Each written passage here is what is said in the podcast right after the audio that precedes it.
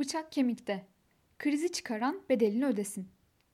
Yaşadığımız ekonomik krizde Türk lirasının son bir yılda yüzde otuz değer kaybedip pul olmasında, enflasyonun yüzde ellilere dayanmasında, işsizliğin on milyonu geçmesinde, halkın koronavirüsten kırılmasında işçinin, emekçinin, yoksul halkın bir suçu da dahli de yok. Tam tersine işçi emekçi sabah akşam çalıştı, paranın değeri düşüp çarşı pazara zam yağdığında geçinmek için daha çok mesai yaptı, tıklım tıkış toplu taşımalarla, servislerle taşındığı fabrikasında iş yerinde hastalık kaptı can verdi. Sonuna kadar bedel ödedi ama hakkını alamadı. Oysa bu dönemde patronlar villalarında, rezidanslarında kaldı.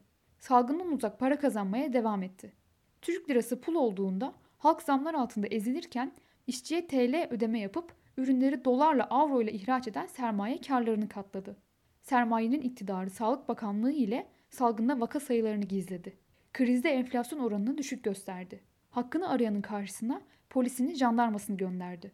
Sermaye ve istibdat rejimi halkı sömürürken ve sustururken birlikte ve uyum içinde hareket etti.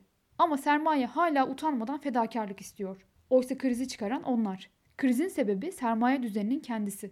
Kâr ettiğinde ben risk alıyorum, benim hakkımdır diyen patronlar bırakın zararı, kârdan zarar ettiklerinde bile faturayı işçiye ödetmeye çalışarak gerçek yüzlerini ortaya koyuyor. İşçiye ekmek veriyorum diyen kibrin altındaki emek hırsızlığı ortaya çıkıyor. Peki ya iktidara ne demeli?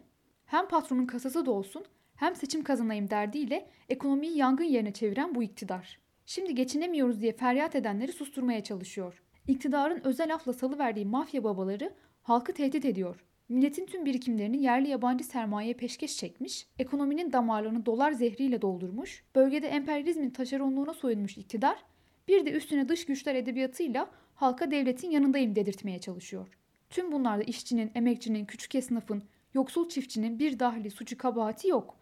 Ama iktidarın istediği gibi başını öne eğecek, devletimin yanındayım diyecek. Yok öyle yağma. Onu demiyorsa da düzenin, sermayenin, Amerika'nın muhalefetine gidecek. Malum Erdoğan yıprandı. İktidarı zayıflıyor. O emekçi halka faturayı ödetemezse bunlar tahsilat için sırada bekliyorlar. Ama emekçi halkın yalanlara karnı tok. Kendi kaderimizi kendi elimize almanın, örgütlenmenin ve mücadele etmenin, düzenin kirli siyasetinin karşısına sınıf siyasetiyle çıkmanın zamanı. Krizi çıkaranlar belli. Sermaye ve onun iktidarı. Bedeli de onlar ödeyecek. Artık bıçak kemikte. İşçi emekçi fedakarlık yapacaksa sömürenler ve ezenler için değil, çocuklarına onurlu bir gelecek bırakmak için yapacak. Sermayenin istibdadının yanında olmayacak. Ekmek ve hürriyet için karşısına dikilecek.